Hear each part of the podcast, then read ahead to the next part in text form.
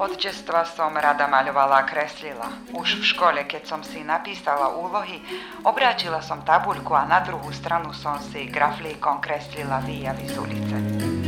Aj neskôr, keď som už chodila pracovať na pole, vše som pozrela na nebo a z oblakov, aj z okolitej krajinky sa mi čítali v hlave akési maliarské kompozície, ktoré som sa vo voľnej chvíli usilovala položiť na papier. Učiteľ Julius Kubani, ktorý poznal tento môj sklon, aj nahováral našich, aby ma poslali na štúdia, ale veru nebolo z čoho.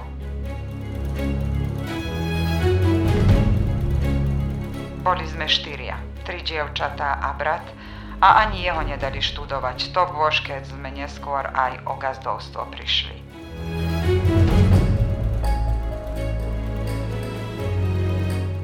Nuž a dať študovať dievča bolo vtedy nad pomyslenie.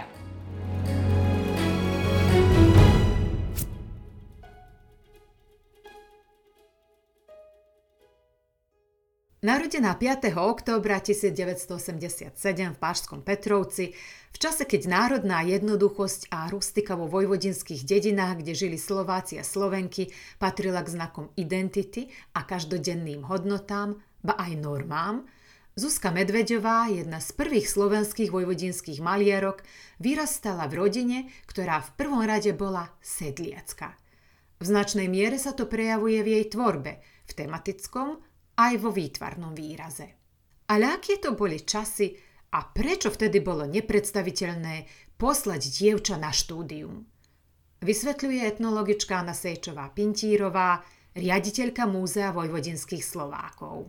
Zuzka žila v perióde na počiatkom minulého storočia v patriarchálnej dedinskej rodine, kde sa od dievčaťa očakávalo, že bude doma pomáhať, bude sa učiť variť, prať, šiť, tkať, starať sa o deti, že bude dobrou manželkou a že bude dobrá matka.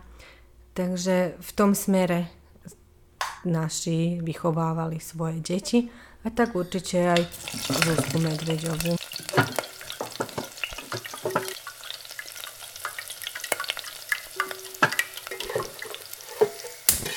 I keď ona, áno, bola vychovávaná týmto štýlom, ona predsa e, trvala na tom, aby sa aj školila v nejakej umeleckej škole. Potajomky vravia, že kreslila doma za komínom. Rodičia boli strápení, najmä jej matka, že Zuzka moja, čo len z teba bude. Zuzka Medveďová vlastne ako dedinské dievča sa odhodlala ísť cestou, ktorou dedinské dievčatá nechodili. Preto aj tá povestná anekdota, ktorou prekomentovala jej teda prvé práce, ktoré videla jej stará mať so slovami: Zuzka moja, kto si ťa takú zoberie, keď si inakšia, iná teda ako, ako iné dievčatá. Toto je Vladimír Valentík, výtvarný kritik. On hovorí o Zuzkinej nevšednosti, ktorá nemala byť a ani skrytá nebola. Na ňu sa môžeme pozerať v kontexte modernizácie spoločnosti koncom devätnásteho a začiatkom dvadsiateho storočia, keď prichádza k určitej modifikácii spoločenských vzorcov, príznačných pre túto oblasť, v ktorej stále pretrvávajú patriarchálne predstavy o podriadenosti žien. V tom období to určite bolo ešte výraznejšie a Zuzkina túžba splniť si svoje sny o štúdiu výtvarného umenia a venovať sa mu do konca života nebolo jednoduché. Bol to vlastne boj, veď dodnes sme svedkami toho, že emancipáciu žien sa podarilo dosiahnuť iba čiastočne. Počúvame Anu Sejčovú-Pintírovú. A vravia, že bola Zuzka citlivá, tichá, ale určite bola bojovníčka, lebo trvala na tom svojom umeleckom vzdelávaní, lebo to chcela a tomu sa venovala celom, celý svoj voľný čas, kreslila. A určite bola aj skromná, aj nejak emotívna osoba, lebo máte tu tie dva kontrasty, že bola aj tvrdohlavá, ale bola aj citlivá. ďakujúc tej samozrejme patriarchálnej výchove a vôbec prostrediu, ale odvážna bola, keďže odišla do Prahy a tam ju, preto si ju ľudia aj ctili, že bola taká odvážna, z takéhoto prostredia odišla študovať do sveta. Zuzka Medveďová, vzhľadom na to, že študovala v Prahe, v prostredí, ktoré bolo výtvarne vyspelé, ktoré nejak korešpondovalo s európskymi dianiami vo výtvarnom umení, mám pocit, že mala šancu sa stať nie iba prvou slovenskou akademickou maliarkou, ale aj e, jednou z prvých moder- slovenských modernistov. Avšak bolo to zrejme e, na ňu m, priveľa, alebo lepšie povedané, nebolo jej súdené a zostala pras, pra, e, vlastne verná tým výtvarným tendenciám v slovenskom výtvarnom umení, v ktorých Sa, do ktorých sa ako taká dostala. Je dôležité, že Vladimír Valentík toto zdôraznil. Odišla do Prahy, samozrejme, ako vždy, ďakujúc podpory učiteľov a kultúrnych dejateľov a samozrejme aj s podporou rodičov. Zuzke Medveďovej sa predsa podarilo zapísať sa na štúdium výtvarného umenia. Povráva sa, že vo februári v roku devätnásť dvadsaťjeden do Prahy pricestovala v ľudovom kroji. A práve preto si ju často predstavujem, ako sa chystá na cestu v modrej brokátovej sukni s naškrobenými spodničkami. Vtedy to patrilo k sviatočnému oblečeniu a nosilo sa iba pri zvláštnych príležitostiach. No niektorí spolubesedníci ma upozornili na skutočnosť, že to predsa bol príliš široký kroj a pritom dosť nepraktický. Preto hovorím, že sa povráva. Počúvame Anu Sejčovú-Pintírovú. Aj to môže byť, že ona odišla v ľudovom kroji, lebo to bola bežná odev našich vojvodinských Slovákov. Čiže to je odev jednej dievky ženy, kým dnes už ten ľudový odev je viac menej folklórny kostým. Čiže v tom období sa ten ľudový odev nosil každodenne a bežne. Neviem, či v ňom cestovala akurát, ale vieme, že si ho určite obliekala pri nejakých príležitostiach. Na Veľkú noc, keď zostala v Prahe, išla do kostola, tak si ho obliekla. Výtvarný kritik Vladimír Valentík dodáva. Zuzka Medveďová bola svojrázna. Bolo to hamblivé dievča, uzavreté, na ktorú však odchodom do veľkého sveta, to vidíme podľa fotografií, ten svet na ňu vplýval. Aj keď ide, hoci do Prahy odišla petrovských širokých sukniach, teda v ľudovom tradičnom kroji oblečená, sú fotky z dvadsiatych rokov, kde je odiata podľa najnovšej módy, teda tie šaty, ktorých sa tančil Charleston alebo tomu podobné, teda moderné, vychytené svetové tendencie, neboli jej vzdialené. Vypočujme si znovu Vladimíra Valentíka. Pravidelne vystavovala k slovenským národným slávnostiam, vlastne prvýkrát aj vystavovala na prvých slovenských národných slávnostiach, na Národnom zhromaždení, ako to pomenovali, dvadsiateho ôsmeho augusta devätnásť devätnásť, keď prvý školený maliar z radov vojvodinských Slovákov, Karol Miloslav Lehocký, organizoval tú výtvarnícku výstavu, na ktorom ona vystavovala sošky, lehocký malby, ale bol tu aj prvý riaditeľ tlačiarne Andrej Labat a budúci riaditeľ Petrovskej banky Ivan Grúnik. Medzi, tam ona teda, teda prvýkrát vystavovala, ale po tej výstave mám pocit, že jej prišlo nejak vhod aj založenie ženských spolkov. Čiže nejak po prvej svetovej vojne v slovenských dedinách Vo Vojvodine sa zakladali tie miestne odbočky spolku československých žien, ako to pomenovali, podľa Československej republiky, ktorá vznikla. A keďže ona mala tie e, maľby e, s národopisnými motívami, e, e, často aj osobnosti, teda šatené v ľudovom kroji, oni ju pozývali na výstavy. Už v roku devätnásťdvadsať v Záhrebe sa organizovala taká tradičná, je to chýrečná výstava, takzvaná Radišova výstava.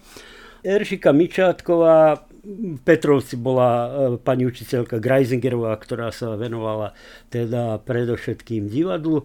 Ju takú dvadsaťtriročnú, teda ani by som nepovedal, že mladé dievča na tie časy, dvadsaťtriročnú brali s tými maľbami.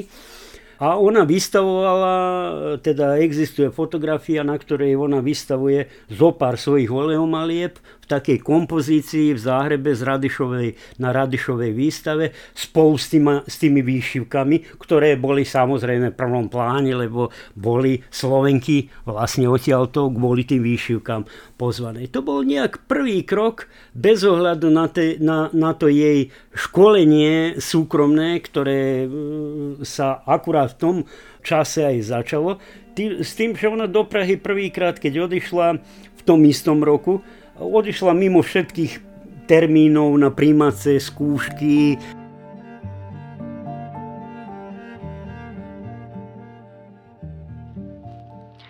Do Prahy som pricestovala šestnásteho januára roku devätnásťdvadsaťjeden v noci z nedele na pondelok s pánom doktorom Gučom a jeho paňou. Pricestovali sme rýchlikom na Wilsonovo nádražie. Po príchode i hneď sme sadli na fiaker a zaviezli sme sa rovno do hotela U Zlatej husy, kde som sa ubytovala na štyri dni, Gučovci na týždeň.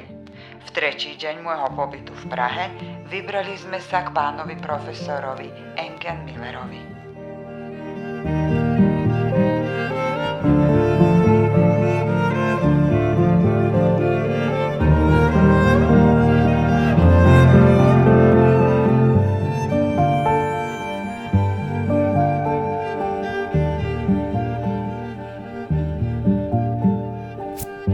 V tých dňoch sa Zuzka Medveďová vyobliekala do sviatočných petrovských šiat a vyšla do zaľudnených pražských ulíc.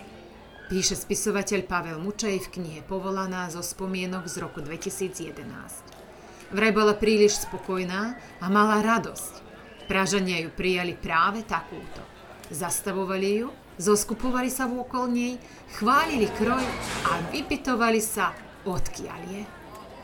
Vypočujme si Danielu Markovú, vyštudovanú grafičku a profesorku výtvarného umenia na základnej škole a na gymnáziu v Báčskom Petrovci. Nebola nikdy v nohaviciach, ani raz sa ju v nohaviciach nevidela, čo vlastne to možno bolo aj voľaký odraz toho obdobia, keď ona bola mladá, lebo tedy, že nenosili nohavice, nosili len sukne. V Prahe sa dlho nezdržiava. Finančné problémy ju donútia zanechať súkromné hodiny a skúsiť svoje šťastie na štúdiá v Záhrebe a v Berlíne.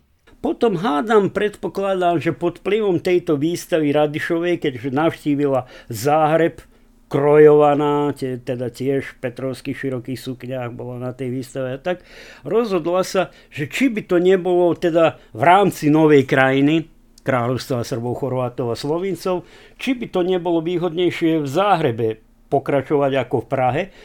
Avšak e, adekvátna škola na to, čo ona potrebovala, nebola. Ona išla v Záhrebe, skúšala na školu, ktorá je zameraná, ktorá bola zameraná predovšetkým pre umelecké remeslá, na úžitkové umenie, a ona chcela maľovať, teda chcela voľnú výtvarnú tvorbu. Znovu hovorí Vladimír Valentík. Roky, ako prešli tie, na, tie, na to jej súkromné školenie, nejak vyzrela, mala pocit, že vyzrela na svoju prvú samostatnú výstavu.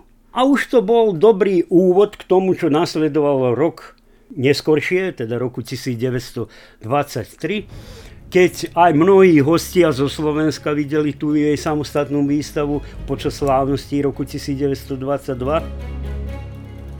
Jej prvá samostatná výstava jej tentoraz otvorí dvere do Korán pri ďalšom školení v Prahe, kam sa v roku devätnásť dvadsaťtri vracia, skladá príjmacie skúšky a zapisuje sa na Akadémiu výtvarných umení u portrétistu Maxa Švabinského a profesora Jakuba Obovského.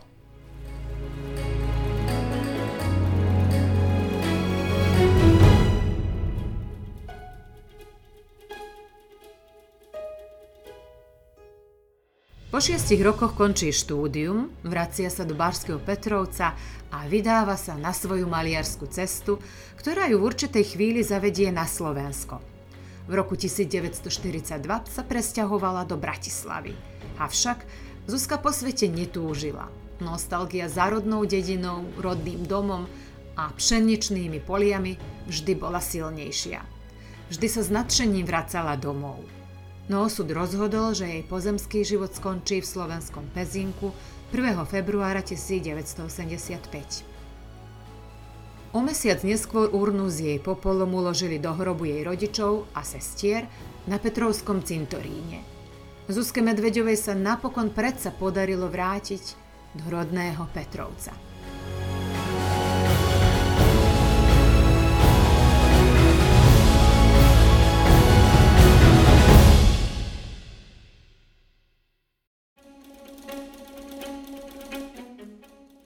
V tejto epizóde podcastu boli použité informácie a úryvky z monografie Zuzka Medveďová, výtvarné dielo, autorov Jána Kišgeciho a Vladimíra Valentíka a knihy Povolaná zo spomienok autora Pavla Mučajiho.